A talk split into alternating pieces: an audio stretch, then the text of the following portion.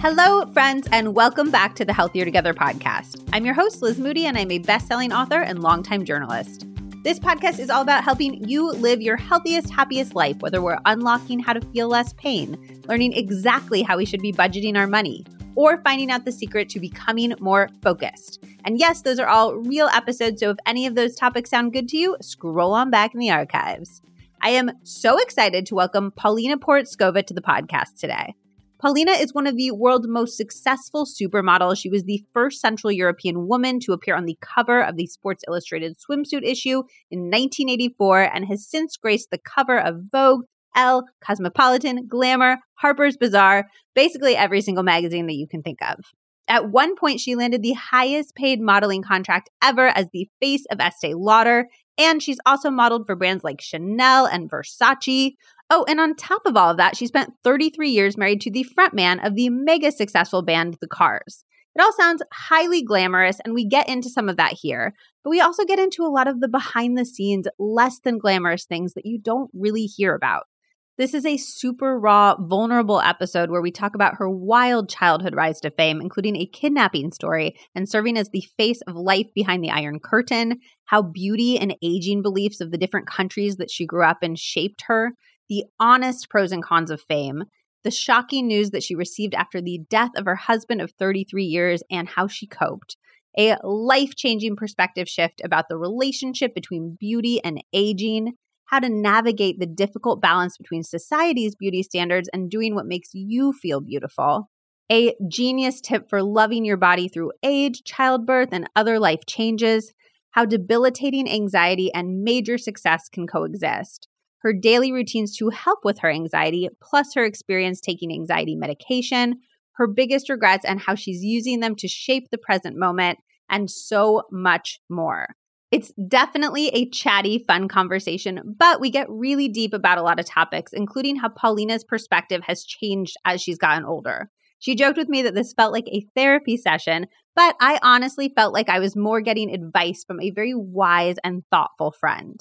Paulina and I would both love to hear your thoughts as you're listening to the episode. And I am so interested to hear what you think of her incredible life story. So definitely share and tag us both on Instagram. I am at Liz Moody and she is at Paulina Porizkova with no A.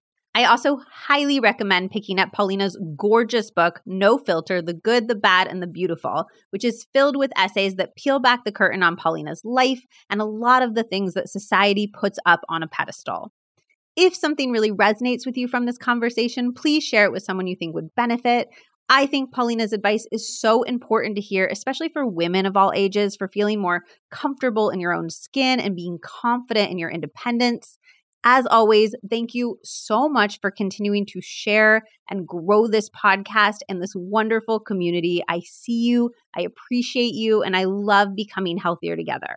One super quick thing before we get into the episode we just relaunched our Healthier Together conversation card games, and we used all of your feedback to make it better than ever. This is a must have for Thanksgiving or any other family gathering. It makes having really satisfying, fun conversations super easy with over 150 obsessively tested questions designed to spark the best chats of your entire life. It's also a perfect holiday gift, so I highly recommend stocking up. If you order three or more, you will get free two day shipping. Just go to healthyconvo.co to see some sample questions and get your hands on a game before we sell out. Again, that is healthyconvo.co. I am so, so, so proud of these. I have been working on it so hard and I cannot wait for you to finally get your hands on one. Oh my gosh, I'm so excited. Okay, are you ready to hear Paulina's amazing story? Let's get right into it. All right, Paulina, thank you so much for being here today. I was just telling you how absolutely blown away I was with the writing, both in your new book, but also I've been a fan of yours since your novel came out. How many years ago is that? Oh my God, it's a really long time. I think the book was published, it was between 40 and 44. So that's like 12 years ago. And it also makes you the only person not related to me who has read both of my books. Well, to be fair, the most recent one hasn't come out yet. So oh, oh yeah, people yeah, have point. not had the opportunity to read it yet. But they're both really beautiful. What, have you always been interested in writing? I always have been. So I was born and raised in the Czech Republic uh, until I was nine, and I moved to Sweden, and I lived in Sweden until I was 15, and then I moved to Paris from 15 to 17, and then I moved to the United States. In short, I had to relearn language and culture four times. So, for a young budding writer wannabe, it was a little bit of a challenge because I had to start over four times with different languages. And I never went to school past ninth grade because at 15 I became a full time model. So I missed quite a lot of learning proper punctuation and grammar kind of stuff. And also I did it in different languages. So it, it took me a while to just get around to being able to write in one language. Do you feel like you have a different personality in these different cultures or when you speak these different languages? You know what? That's a really great question. And yes, because I feel like I was a child in the Czech Republic, my brain sort of stops at nine. So in Czech, I'm a child. In Swedish, I'm a young teenager. In French, I am a young woman. And then in English, I am the me that you know and that I know. We're going to talk a lot about your childhood, perceptions of aging, perceptions of beauty, things like that. But I'm curious while we're talking about your background and your experience in all of these different cultures, do you feel like these different places have different perceptions of what it means to be beautiful or how women are allowed to age in society? I would say they do. And I think, for example, the French are a little bit more lenient with age because in France you can be a well put together woman of a seasoned age, is what I like to call myself. And you're still allowed to be sexy, which you're not allowed to be in United States or in the Czech Republic. And the time that I grew up in Sweden was so incredibly gender balanced, so equal. It was probably the most gender equal country in the world at that point. I haven't visited Sweden as an older woman, so I'm not entirely sure. But from experience, older French women still get to be sexy while the rest of us don't. That's so interesting. It's hard because you're like, oh, what can I take from that? What can I learn from it? But it's almost not a problem you can fix internally. You have to shift society at large. Yeah, and that's a pretty big shove. yeah, it's not an easy one. Okay, so let's talk about your childhood for a little bit. You had this kind of crazy experience from the very beginning of your life of having this really big difference between how you were perceiving your life and how other people were perceiving your life. And I think that's been sort of a through note through all of your experiences. So, can you talk a little bit about the story of your separation from your parents? Yeah, I'm going to try to make that one really quick because it's such a long story. My parents left in 1968, which was during the Russian occupation. This is why the Ukraine thing struck us very hard when we heard about it, because we're like, oh, history is repeating itself, and we never thought we were going to see this again. But my parents left in 1968 and they were very young and they left on a motorcycle and they believed that they would go and find a better life and they left me with my grandmother because they thought that once they got out of the country they could maybe have the Red Cross help them to get me. They were too young and too naive to sort of understand what they had actually done, which was to sort of accidentally lose their daughter. And they eventually got sent to Sweden from refugee camps in Austria and, and Italy. And then they found out that they couldn't get me, that it wasn't really all that easy, and that the borders were closed and I couldn't come out, and they certainly couldn't come back in because now they were criminals for having fled the country illegally. And so they used the press to get me out. Like they were very photogenic, you know, young, gorgeous couple. And they came up with this, this idea to do a hunger strike outside the Czech embassy in Stockholm and sort of shed light on their plight. And it was like 72,000 Swedish people had signed on to the petition to get me back. And then they started getting a lot of attention. And so they used the press, they used the media to raise awareness of their plight and, and of trying to get me back. And that didn't really work. like nothing happened. They became sort of famous, and I became sort of accidentally famous. Not that I knew it, mind you, because all this time I'm living with grandma. And I was perfectly happy. My grandma spoiled me. I was a pretty happy kid. I thought my parents had left because they didn't want me, but it didn't really trouble me because grandma wanted me. So I was okay. And Swedish newspaper people would come down to the Czech Republic undercover to come and get pictures of me so that they would have photos for magazines. This was my sort of my first go at modeling where I'd be in front of a camera with like my bangs cut sideways and holding my little frayed teddy bear and the photographers of course they couldn't speak Czech and they would point to me and go you go and I'd be like oh they want me to cry so I'd be like hmm. Wait, would you do it? Would you cry? Yeah. Did you have the thought process of like I should give them what they want so they can get the photo they want so they'll leave me alone or like what was the thought process? Exact. The thought process was the quicker I obey, the quicker I'll be able to get this over and done with and be able to go outside and play with my friends. It was so uninteresting to me and I didn't know why they were doing it. For a long time I thought that that's what happened to kids. Like I thought all kids had photographers come and take pictures of them on Sunday afternoon. I found out I think it was like I was talking to my girlfriend and she said, Do you want to go out and play on Sunday? And I was like, Well, no, you know, the photographers are coming. Aren't your photographers coming? And she was like, What? And then eventually your parents were able to kind of get you back over to Sweden. Eventually, my mother did this whole kidnapping event and it went awry and she got busted and she was put in jail and then she was in house arrest. Then the Swedish press kept going. The story was even better once my mom got busted and she was pregnant. This was a good story now. So the Swedish media kept on it. And it was thanks to them that eventually, when I was nine years old, we got kicked out of the country quite unceremoniously. Like, you no longer Czech, do not ever come back, piss off. And so we did. We moved to Sweden. And that was sort of your first brush with fame. And you've sort of been famous, although in a different way, obviously, since then on. Yeah, in Sweden, I was, you know, the poor political refugee kid. So that's what I was known as. And guess what? That's not fun either. yeah, I would not imagine that would be like the best way to become popular in middle school. Yeah, I would get a lot of sort of patronizing pats on the head from the grown-ups, but kids were like, "Ugh, you smell bad. You're a communist. You smell like a communist." That sort of stuff.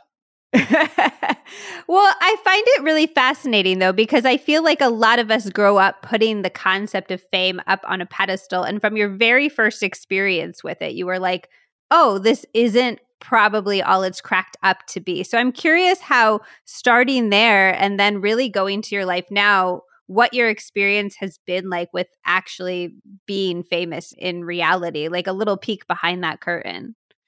There's an essay in my book about fame and about the way I see it as a sort of a shiny bubble. It's like the famous person is encased in a shiny bubble. And so when you look at them, what you actually see is a reflection of yourself superimposed over them. People think that when you are famous, you get a voice. And you sort of do. It's like a megaphone thing. It kind of garbles it. It might be loud, but it's not super accurate. But fame isolates you, is what fame does. I think people think that when you become famous, you become loved by more people. So, therefore, being loved by more people means that you're happier. And in fact, there are very few people that get to know you and love you for who you are because people are just looking at you with their own assumptions of who they want you to be. And then when you don't live up to those assumptions, which you never really can because you're not a figment of their imagination, you're actually a person, it can be very lonely, can be very isolating. My favorite health hacks are the ones that have the biggest payoffs for the smallest amounts of effort. And this is such a good one. When you are drinking your tea or coffee in the morning, just add one packet or scoop of Great Lakes Wellness collagen peptides. I definitely was a bit of a collagen skeptic until I had dermatologist Dr. Whitney Bowe on the podcast. You can scroll back to her Ask the Doctor episode. She said it is not a myth. There is research to support how great collagen is for your skin. And then, of course, I did my own deep dive and I was so impressed with the known benefits for things like your skin, your hair, and your joint health. Studies show that collagen can help improve your skin's hydration, which is something that I am especially looking for during this time of year when everything just feels a little bit drier. Zach likes the marine collagen, and then I like the grass fed beef collagen, but both are incredibly well sourced and certified by third parties, which is the number one thing that I look for. And since I've started incorporating collagen into my everyday routine, I have noticed strong and healthy nails, and my hair feels thicker and fuller, which we love. And Zach's knees are feeling so good despite all of the time that he is spending running. One of my favorite things about the Great Lakes Wellness Collagen peptides is that I cannot taste them at all, and they dissolve so well in hot and cold beverages. Not all collagen can dissolve in cold beverages, and some days you just want an iced tea. To try out Great Lakes Wellness collagen packets or their bigger tubs, use code Liz Moody for 25% off. Yes, 25% off. That is a huge discount off of your first purchase at greatlakeswellness.com. That is Liz Moody for 25% off at greatlakeswellness.com. It takes a lot for a health supplement company to wow me, but Cymbiotika really breaks the mold. If you haven't discovered them yet, they make really different products than any other supplement company I've seen before. They have a lot, so I highly recommend that you check out their website and take their quiz to find out what's best for your specific goals. But I wanted to call out a few of my personal favorites. First of all, the topical magnesium. You all know I love magnesium, and I've always wanted a topical spray that wasn't sticky, that felt good and luxurious to use, and that actually let the magnesium absorb into my body, which requires DMSO as an ingredient, which I have actually never seen in any other product. If you have achy muscles or sore feet, this is literal heaven. And I also love it before bed to help with sleep. And then I have become increasingly interested in minerals. We talk a lot about vitamins, but adequate minerals are so key for energy. And unfortunately, it's become harder to get adequate minerals because our soil is so depleted of them.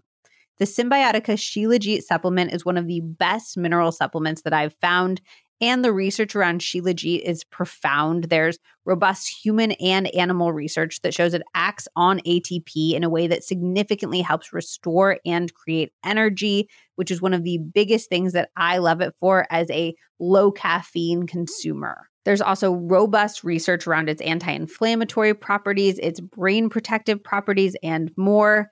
I think of it more as a whole food than a supplement. It's a naturally occurring resin, and I just mix a little bit of it into my afternoon tea or my decaf coffee drinks. And like all Cymbiotika products, there are no additives, fillers, toxins, or artificial flavors. Of course, I have a special discount for you. You can use code Liz Moody to get 15% off plus free shipping on subscription orders. Again, that's code Liz Moody for 15% off on cymbiotika.com. So we glamorize fame. We also glamorize things like wealth and beauty and marrying a rock star. And you've experienced all of those things. Do you think all of those things are worth the hype? Do any of them live up to the hype? no. the most interesting people I've met were not famous. The famous are kind of predictable, to be honest with you. They tend to speak a lot more than they listen. And money, money's wonderful because I grew up really poor. Money was a way of buying freedom for me. If I had money, then I wasn't trapped by my circumstances. I could get out of my circumstances. Kind of what you were saying with your anxiety. But I have met many a rich person, and I can safely say that they are no happier than the rest of us who are not as wealthy. When you think of the rich people in the world that you know, do they seem really happy to you? No, but I'm always like, man, if I had that money, I would use it in a way oh, that I, I would, be really better. happy. Yeah. yeah. One does think that until you get there. I actually think that we all have sort of a finite reserve within ourselves of how much we can feel. Now, if you won the lottery and you just got $30 million tomorrow, I bet you'd be pretty psyched for, oh, I don't know, a month, two months, until you got everything that you always thought would make you happier. And then you'd find out you were exactly where you were before you won the money. No happier at all. And that's, I think, what people have a really hard time understanding that more does not make your life better. you always think, if I only had a better car, if I had a bigger apartment, if I could take more vacations or if I could take a vacation. But then you get the money to take the vacation and get the car, and guess what? You still have problems. You're still human. Well, and then you have this frustrating, I'm sure, experience of being like, oh, shoot, the thing that I always thought would make all of my problems go away actually didn't. So, what avenues am I even left with? Like, I almost always have this light at the end of the tunnel, but somebody who reached the end of the tunnel and is like, oh, shit, it's still dark over here doesn't have that little beacon of hope that I have. Well, I think what you're talking about is kind of a sense of purpose. And that's probably the best thing in life. I think it's better to sight for purpose in life rather than happiness because happiness is fleeting. You can't be happy all day. Purpose is a far better thing to aim for than happiness. Happiness comes with a sense of purpose, right? So if you feel like you're working towards something, that's a purpose. All of the metaphors about it's not about reaching the top of the mountain, it's about the climb. And I know firsthand that this is true because I've been on top of the mountain, I've been kicked off the mountain, I've been back on a different mountain. The view is always the same, it's always a little lonely at the top, and it's getting up the mountain that's the fun part. That's where the joy is, is striving upward. What would you say your sense of purpose is? You know, my sense of purpose used to be love. It was to be loved because that is something that I felt like I had really missed out on as a child to be unconditionally loved by somebody. And then I met my husband and gave up everything for love. And it worked for a certain amount of time. It was nice and then that didn't last. And I had to rebuild everything from zero. I had to rebuild myself. And I think you're still catching me at a moment, which is three years after my husband passed, where I'm still in the process of rebuilding. So I'm not entirely sure. I am trying to find the purpose and a different purpose than to be loved. I'm trying to see if I can make loving my purpose and that doesn't mean romantic love. That means just embracing the world and embracing the people in it and being able to feel as much empathy and love as I possibly can and connect to people. That's what makes me really happy is connections. And this is why I love being on Instagram so much. I connect. I connect to all these people daily and it's kind of saved my life, especially during COVID. I was in a pretty shitty place there for a while with the death of my husband and no money and COVID. It was a really dark place. And being able to connect to people who were also suffering and we could sort of back each other up and just go, You're not alone either, was really, really wonderful. Can we talk about some of that for a little bit? The death of your husband and sort we of. We sure can. I fully expect to. You had this really insane experience with your husband of almost having your story with him rewritten after his death, with how he had amended his will and having to kind of, I imagine, reflect on what your relationship was at the time that he died in a way that I can't even get my head around of a person that you were married to for so, so long. So, I was wondering if you could share a little bit about what happened and then how you make peace with something like that when the person that you would want to make peace with isn't even there anymore to make peace with. Yeah, that's not an easy thing either. And I don't know that I'm perfectly over that one either. My husband died. His will arrived two days later, and it said, I will not provide for my wife because she abandoned me with the term abandonment, he was using a legal term. He might have felt abandoned. I felt abandoned by him, but he used it as a legal term, which was false. It was a lie because the term abandonment in legal speak is when somebody leaves you for over a year's time and you cannot reach them. That's abandonment. I was at home taking care of him after surgery. We were still living together. We were still having dinner every night. So this was a lie. So the first thing that just sort of knocked me back was the lie. He lied. Why would he do that? Why would he lie? I spent my whole life with this guy. I was 19 when we met. All the money I met went into a joint account. I trusted him with my life, even though we were getting a divorce and we were separated and we had two completely separate lives the last two years. We still lived together. I still thought he was my North Star. I couldn't conceive of anything else. So it was such a blow. It was such a betrayal of everything that I believed about him and his love for me and our love and who we were as a couple. I'm not sure that I'm over that one yet. So he's like just talking about it now, it's making me cry. So clearly I'm not over it. But I had seen my husband be vindictive before. And it's not only that he wrote me out of his will, he also wrote his two oldest children out of his will. And I know the reason he wrote them out of his will because they weren't on his good side at that time.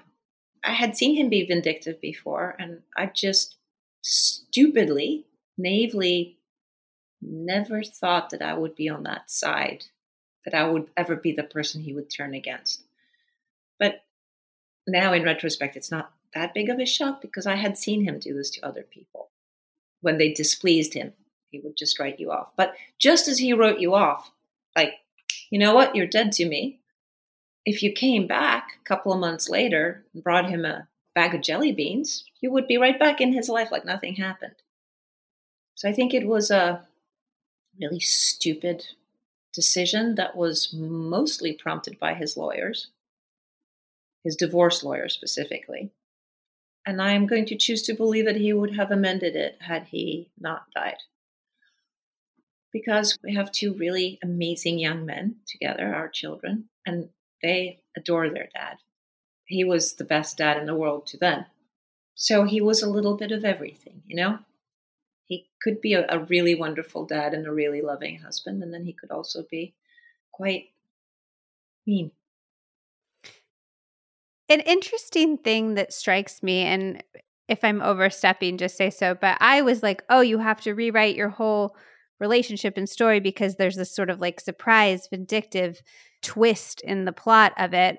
But as you're talking, I'm like, it actually like it sounds like you really knew who he was in its entirety and this in some ways made sense with who he was so in some ways i'm like maybe she didn't have to rewrite the story so much as make peace with the story that she knew existed liz you just said that perfectly mm. it was just making peace with having loved someone like him for such a long time and as much as I did.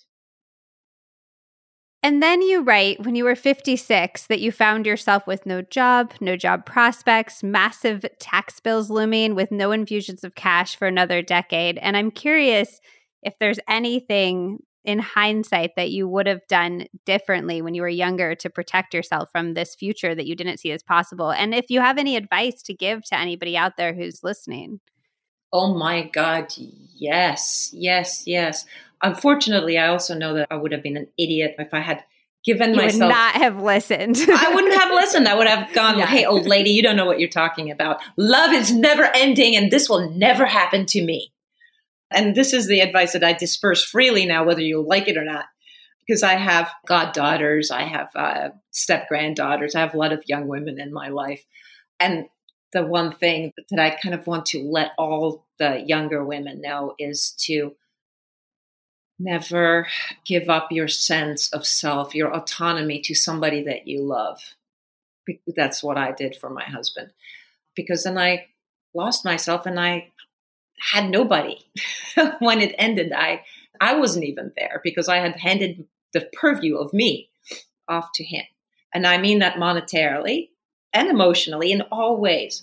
Would I be able to go back in time and say, listen, P, this is what my friends call me, you really need to attend to your own money.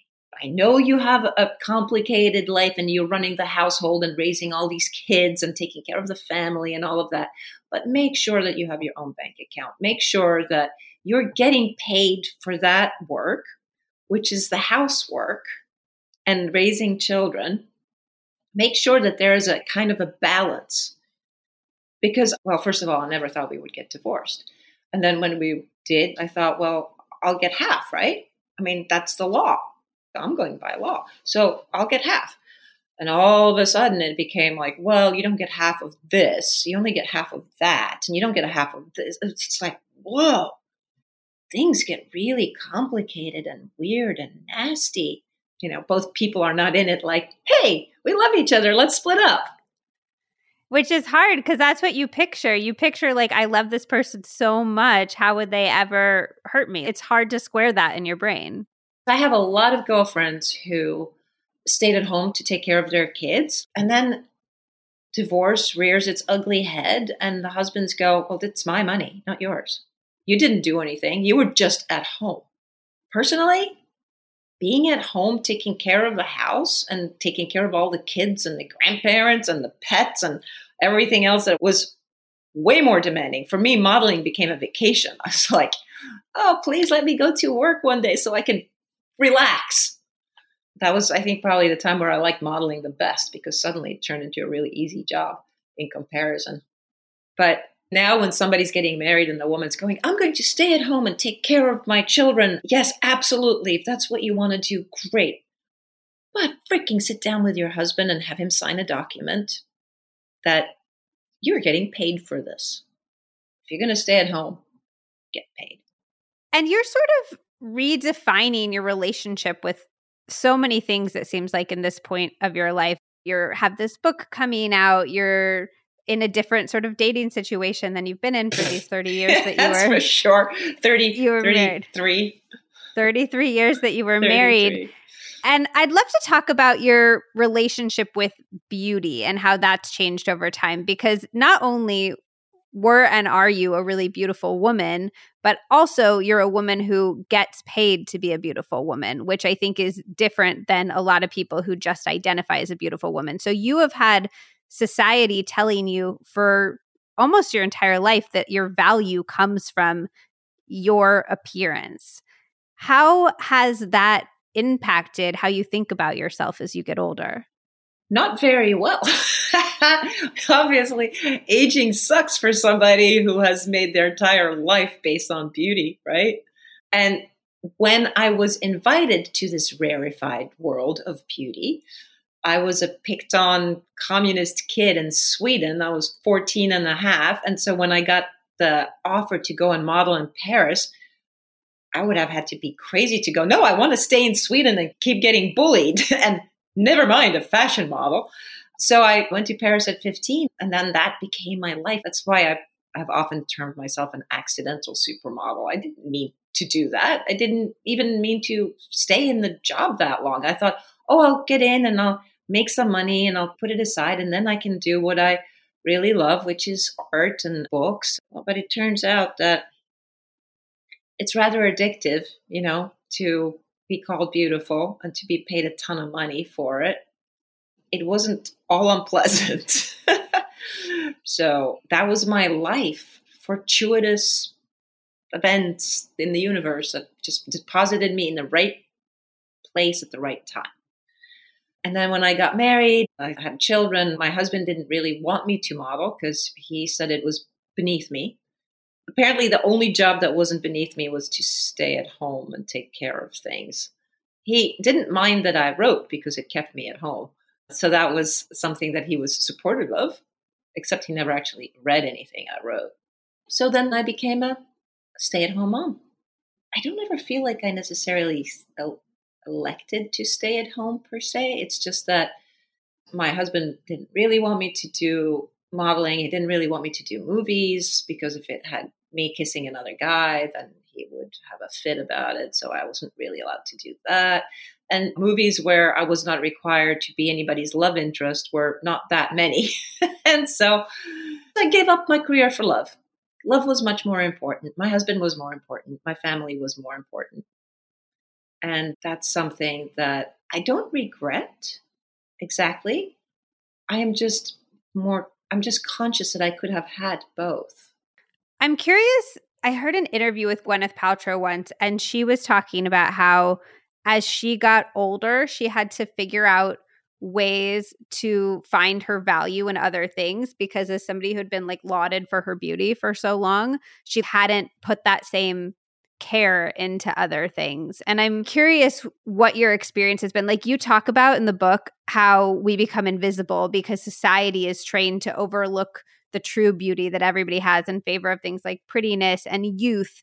And I think that's such a beautiful thing to come to terms with on a personal level. I can be like, oh, I'm truly beautiful. This is great. But then when you go out into the world and people aren't giving you the same level of attention because you don't have the same level of youth, how do you grapple with that? Well, I grapple with it. And that's exactly what I'm doing. I am grappling with it quite publicly. I really did only make money off of the way I looked. But I was fortunate, weirdly fortunate, in that I started off as being ugly. You know, in Sweden, I was the ugly kid, the kid that could never get a date. And then I became beautiful. And so when I started fading out of view, I was like, I already know this spot. Like I've been here before, you know? It's not like I grew up a fabulous, admired little beautiful girl that had just been beautiful her whole life and then lost it. It's been ups and downs.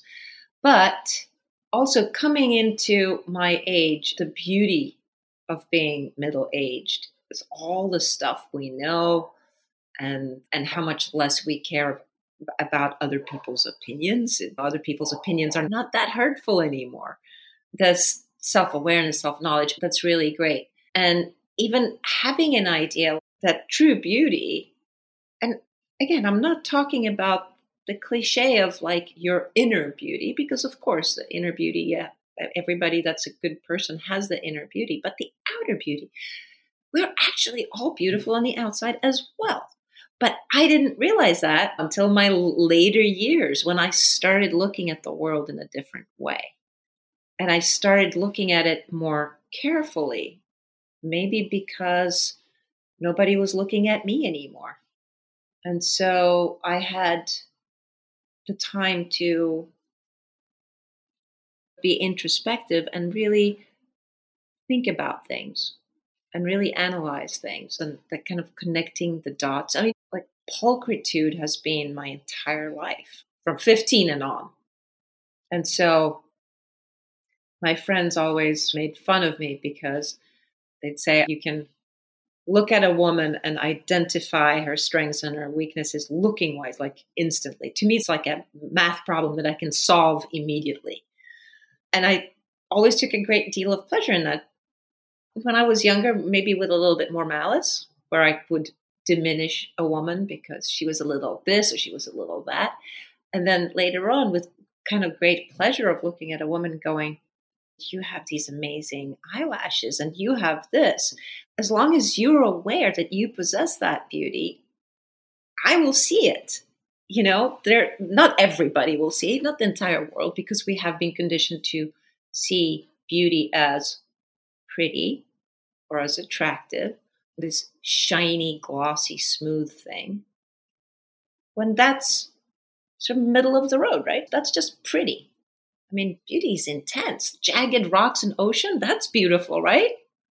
You don't just have to have a plain old blue sky with a yellow sun and the flower for it to be beautiful. I mean, in nature, beauty comes in every installation. So, too bad that we have whittled it down to just one when it comes to women. I have been looking for a quality fish oil to take myself and recommend to you for years, and I genuinely couldn't find one that met my quality standards. And then I kept hearing from doctors on the pod about how important it was for our brains and our hearts, even dermatologists who said it makes a huge difference for our skin. And I was like, okay, I truly need to figure this out. Then I found O3 Ultra Pure Fish Oil from Puori. The brand was literally created because the founder ran into the same problem as me. He couldn't find anything truly pure enough to take daily. Puori believes in full transparency with all of their products. Every single batch is third party tested by the Clean Label Project and IFOS, which tests fish oils looking for the highest quality, safety, and purity standards in the world against more than 200 contaminants, heavy metals, pesticides, glyphosate, dioxins, and bisphenols, to name a few. And they always receive a five out of five star rating. Every Puori bottle actually comes with a QR code so you can scan and see the results for yourself. This is well above the standards of any other fish oil I've found, which is so important to me because if I am consuming something for my health, I don't want it to actually be causing harm. Puori's fish oil is so fresh, you'll never get any gross, fishy burps because every batch is tested to make sure it hasn't oxidized and gone rancid. And yes, that is where those burps come from. Do not just take my word. With Puori, you can find actual data behind every single batch, which makes Puori a supplement brand that you can trust. Right now, Puori is offering my listeners 20% off their O3 Ultra Pure Fish Oil and all of their great products. Go to my special URL, puori.com slash Liz Moody, and use my promo code Liz Moody. This even applies to the already discounted subscriptions. You will get almost a third off the price. Go to P-U-O-R-I dot com slash L-I-Z M O O D Y. Do not wait. Use promo code Liz Moody at P U O R I dot com slash Liz Moody. I have a product that is going to change your life. I've recommended this to so many people and they're all floored. It's basically a perfect dupe for the viral Laneige lip mask, but a million times better and with ingredients that are clinically proven to help dry lips and actually good for you, which is important because you're essentially eating anything that goes on your lips. It is the Osmia Lip Repair Overnight Mask, and it feels like heaven. And you're going to want one for yourself and also to stock up and give them as gifts because they are the best present. They help my dry lips when nothing else works, and I will never be without mine now. And while you're on the Osmia site, you are going to want to stock up on the bar soaps. This is the original product that Dr. Sarah Villafranco, the founder, created, and they have converted me to bar soaps after years of not being able to take the plunge. They're cured longer, so they last way longer than any other bar soap I have ever found, which is amazing for travel. I have been traveling so much recently, and I've had literally the same bar of soap, and they smell amazing and they do not dry out your skin. Go with the scent that speaks to your soul, but coffee mint is my personal favorite. Finally, if you remember Sarah's pod episode, she has a whole line of products that help with skin conditions like perioral dermatitis, which is when you get red and broken out around your mouth, eczema, and acne, even when nothing else works. She's famous for this. So start with the black clay facial soap and the purely simple face cream if you are like, oh, yes, that is me. If you would like to try any Osmia skincare products for yourself, they have so generously created a code for the Liz Moody podcast listeners. Code Liz Moody is good for 20% off your first order with Osmia at osmiaskincare.com. Once again, code Liz Moody is good for 20% off your first order with Osmia at osmia skincare.com. How do you balance wanting that very innate desire we have for the societal applause though and then also wanting to create our own definition of what's worthy of applause. Like I think about this every single time I put on makeup or I dress in a certain way or I try to take pictures that look attractive in a certain way or when I get Botox I'm like, "Oh, look at me. I'm just playing into societal's definition of beauty even though I don't want it to be that." And you know what? That's human nature. I do the same thing. I want to look my age and be proud of being my age and get the idea out there that you don't need Botox to be beautiful and that you don't need makeup to be beautiful and you don't need hair dye to be beautiful. Yeah, I'm dyeing my hair and I'm putting on makeup and I'm might not have Botox, but I've certainly done every laser I can get my hands on.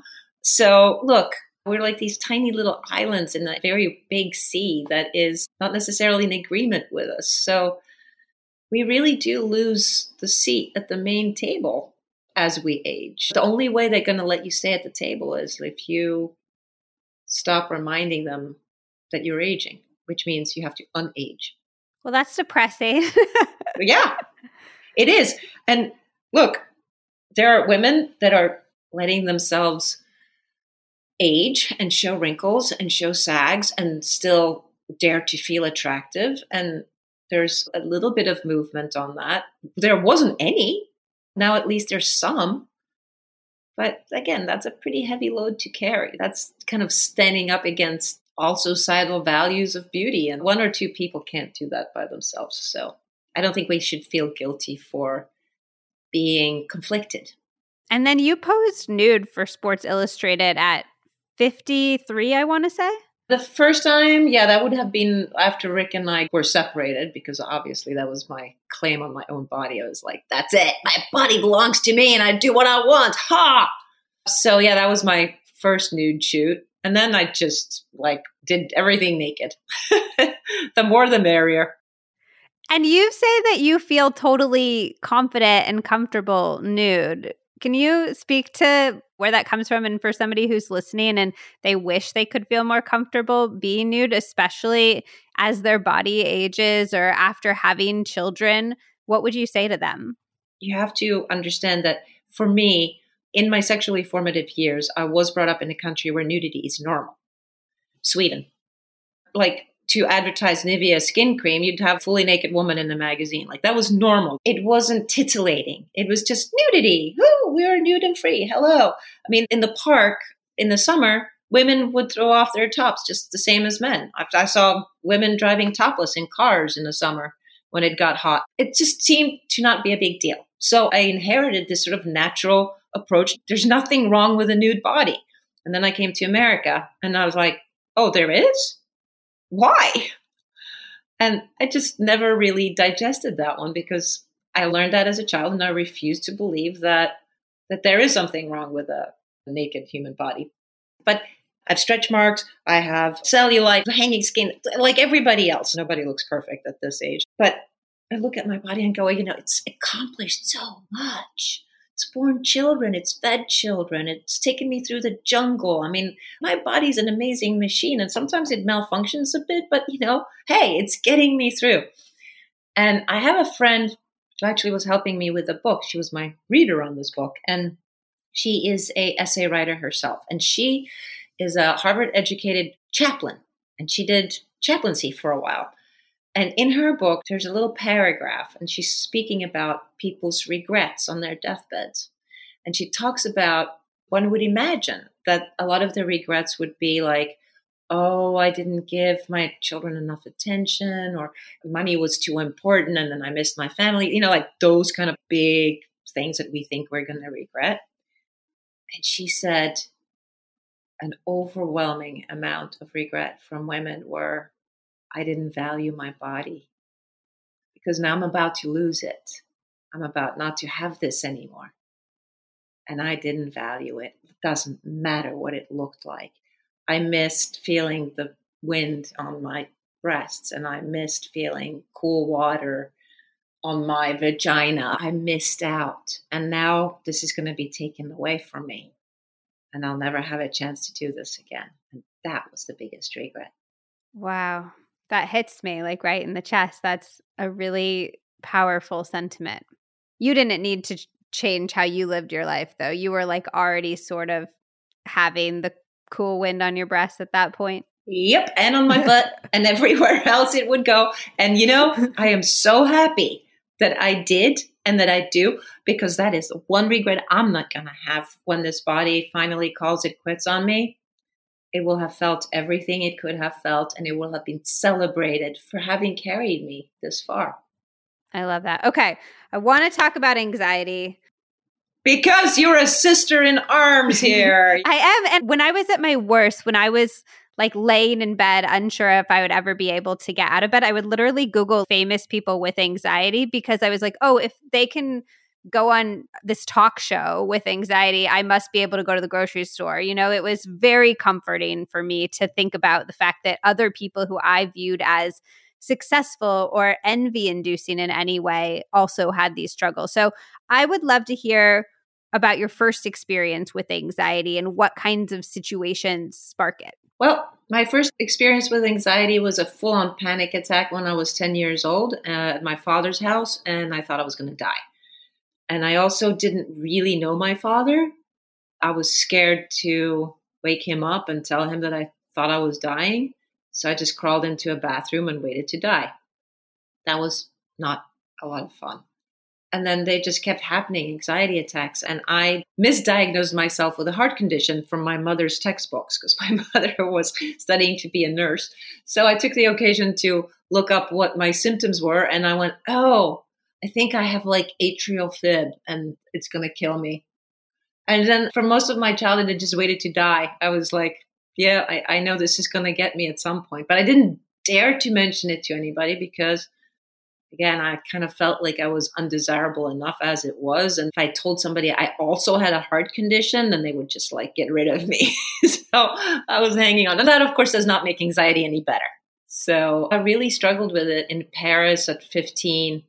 But again, I just kept thinking, yeah, oh, this is the thing that's going to eventually kill me, this weird heart disease thing that I have. And then it wasn't until I met my husband at 19 when I said something about it. It's like I have these things that happen to me sometimes where I feel like I'm going to pass out. And I described it, and he looked at me and he went, Those are anxiety attacks, and I have them too. I could have fallen in love with him just for that. Yeah. I'm like, there. No wonder 33 years. Like, if somebody validated that feeling for me after so long, I would fall straight into their arms. Pretty much, yeah. And then that made it better because we both had them, so we could understand each other. And I went to a doctor at that point because I was always just scared to go to the doctor and tell them of my heart condition, and they would go, "Yep, you have six months left." I didn't want to hear that. So when my husband said it's anxiety, it's not physical, then I went to a doctor doctor confirmed it. Yes, it's anxiety. And then I would get one and I could just go, it's happening. And he'd go, I got you. And then he would have a panic attack and I go, don't worry, I got you. And then, of course, they would get a lot better because the anxiety about the anxiety would then dissipate. Are there tools or practices that have been especially useful for you over the years in managing your anxiety? Absolutely.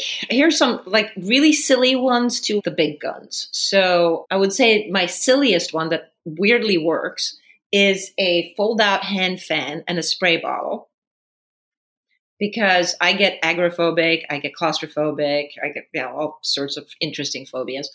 If I spray myself with a mist of something and then fan myself, I think the movement of the wrist sort of puts your brain into a slightly different rhythm and it usually calms down my panic or kind of makes this anxiety subside. It's very effective.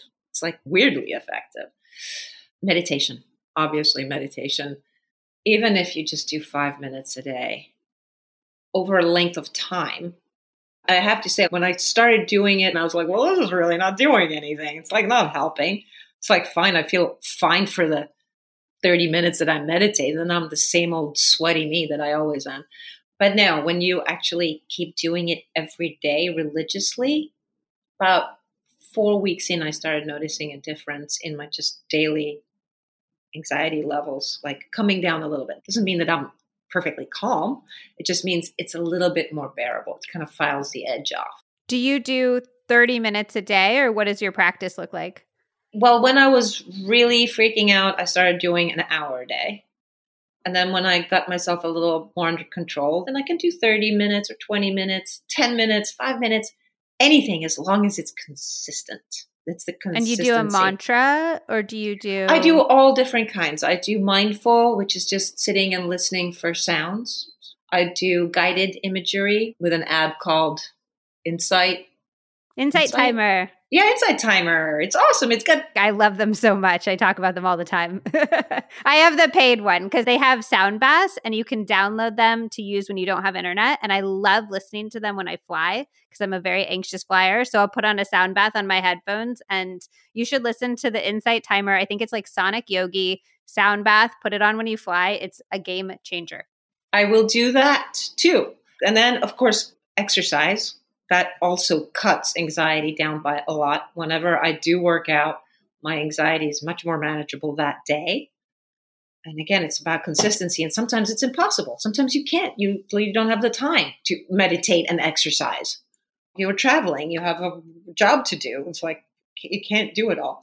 And then for the big guns, there's always Klonopin, which I keep in my bag. So if I am really fucking losing my mind, I know there's a pill that can help me. And then you took Lexapro for a few years, right? Yeah. What was your experience with that? Kind of great and kind of not great because it was the first time in my life where my anxiety actually did go away. But it was so gradual. I kept saying it's like if you lived in a room with buzzing neon lights your whole life, you're not aware of them. And like six weeks after I started taking Lexapro, the buzz just kind of faded away, and I realized there was no more buzz. And I went, "Oh, oh, it's quiet. Oh, wow, this is different. This is a different world. This is a different space."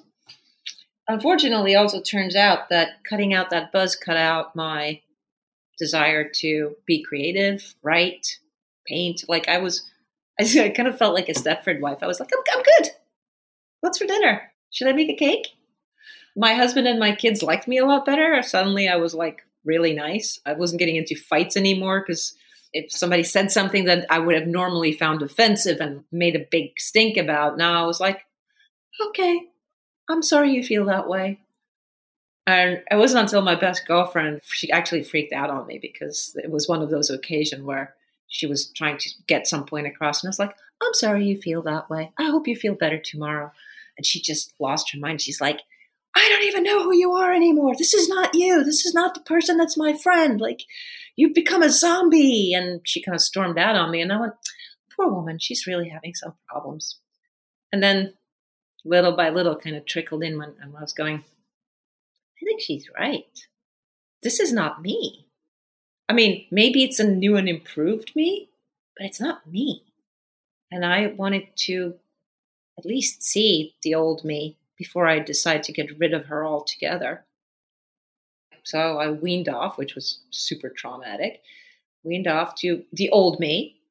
And I went, oh, I see the difference. The old me is white knuckling life a lot. And there's a lot of pain and unpleasant feelings involved. But there's also more joy. There's just highs and lows. And I prefer that existence. That's just a personal decision. I prefer a bit of suffering if then my joys can be more acute too. Did it ease the suffering in a way to have it be your choice? Like, I feel like part of the thing that makes anxiety hard. It uh, makes a lot of things hard is this sense that it's happening to you. It's out of your control. And in this case, you were choosing that choice. I was choosing to go back to anxiety. Yeah. I was choosing to accept myself as an anxious person. Yeah, accept is a really beautiful way to put it. To be like, I have viewed the alternative, and I wonder if viewing the alternative actually made it more possible to accept the whole part of yourself that included the anxiety. That's hard to say, obviously, but thanks to modern medicine, I had a choice. Yeah. For us anxious people, we don't generally have a choice about how we're going to feel about what and when. And so you actually can have a choice. So, yeah, you're probably right. It probably made it easier because I took it on. I was like, you know what? That bag with all the shit in it, I'll take that one. Yeah, it feels ironically empowering to make that choice. I'm curious, this is like something I tell myself is that anxiety will naturally get better as I get older. Do you feel like that's true? I wish I could lie to you. Just because you understand the world more, I don't know, you find more peace. I don't know. It's something that I tell myself a lot. yeah, but the anxiety is not about that. It's not even about finding peace or finding happiness or any of that. I don't really know what it is, but I think it's the way we were kind of baked. You know, it just got baked into you as a child, and then then that's it. And I do think that the greatest thing that I could do with my anxiety is to accept it and just go, uh huh. I am an anxious person and I will have panic attacks. And if you sit in the car with me in traffic, chances are you're going to see me have a panic attack. So, letting you know, out comes my fan and my spray bottle. I love that. I also I love that you've lived such a full life anyways. Even you just said offhand that you weren't the best flyer and you've traveled all over the world and done photo shoots and had adventures and I find that really heartening that it doesn't seem like you've let being a person with anxiety limit your life in any way? Well, this is, I think, where we get to the one thing that I'm really proud of in myself, which is I think I'm brave. I think I have a lot of courage because I will be really afraid and not let the fear win. I'm a woman who cannot resist a challenge.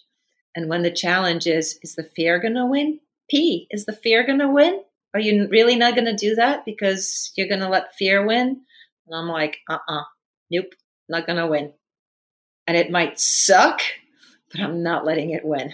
I love that. I love that. Are there any other wellness tools or practices that you incorporate into your life regularly? I believe in being very moderate. Do a little bit of everything. Then you'll be happy and presumably as healthy as you're going to get. I also think that people that are like real health fanatics never actually end up being all that healthy in the long run. Yeah, I agree with that wholeheartedly. Moderate it a little bit, you know, be mostly healthy. Yeah, I completely agree. Could you just leave us with one thing that you feel like you wish you could have done a little bit differently in your life and one thing that you're really proud of that you think you really got right? You know, to be honest, I have a lot of regrets about the way I was, about things I did. I haven't always been a good person. I used to be a very judgmental person. I could be a cruel person. I could be very vain and, and narcissistic. I have all those regrets, but at the same time, I'm kind of happy that I have them because the regrets are allowing me to no longer do that, to no longer be that person. If I didn't regret it, then I wouldn't have never grown up. So I say yay to regrets. Regrets are great. They are what shows you what path you should be taking. And the good side of it is I have regrets, and thank God I have regrets because I'm a way nicer person now than I've ever been. And I'm only going to get better because I finally get it. I love it. Well, thank you so much for taking the time to chat with us all today, Paulina. I really appreciate it. How much do I owe you, Dr. Liz, for this intense therapy? I hope it wasn't too intense. No, it was fun, but whoa, I do feel like I got some, I offloaded some stuff. I absolutely loved this conversation with Paulina. She was so honest and so vulnerable. And also, she made me want to go outside and get some fresh air on my boobs, which is just the hallmark of any great conversation, I would say. If you're new here, make sure that you're subscribed so you don't miss out on any future episodes. We have amazing ones coming up, including a really fun astrology episode with our 2023 forecast and another one about how literally anyone can instantly become smarter. So, subscribe so you do not miss out on anything. Okay, I love you, and I will see you next week on the next episode of the Healthier Together podcast.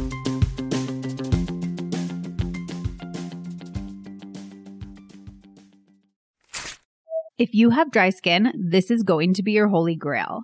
I've love, love, loved the Osea Undaria algae body butter for years. It is so rich and creamy and lush, but it sinks right into your skin and it makes your entire body feel moisturized and not greasy at all. I actually do not understand how it's so not greasy and yet so, so hydrating.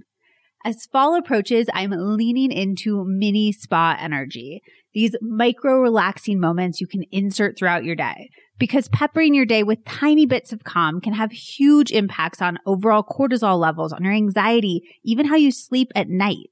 And the smell of the body butter. Holy cow, it is pure spa energy. You get that like laying on the massage table, melting energy. It is phenomenal.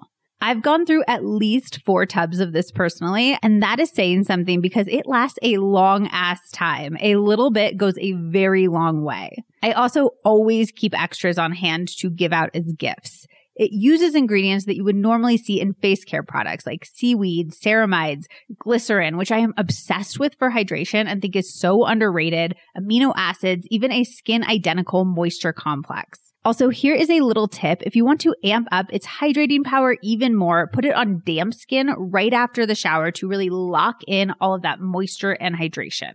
Like all Osea products, it's formulated with real seaweed to take advantage of its nutrient rich benefits like deep moisturization. It's also vegan, cruelty free, and climate neutral certified.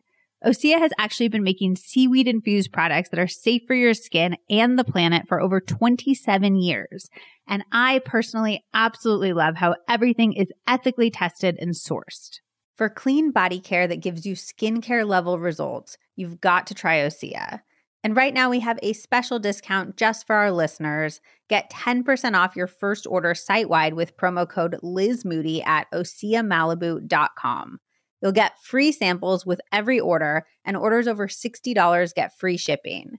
While you're there, get the body butter, of course, but I'm also obsessed with the Vagus nerve oil and pillow mist, both of which help so much with my anxiety. I love rubbing the oil on my hands and inhaling deeply before I meditate to make it feel more intentional and calming and grounding. You are going to want it all. Go to OSEAMalibu.com, promo code Liz Moody.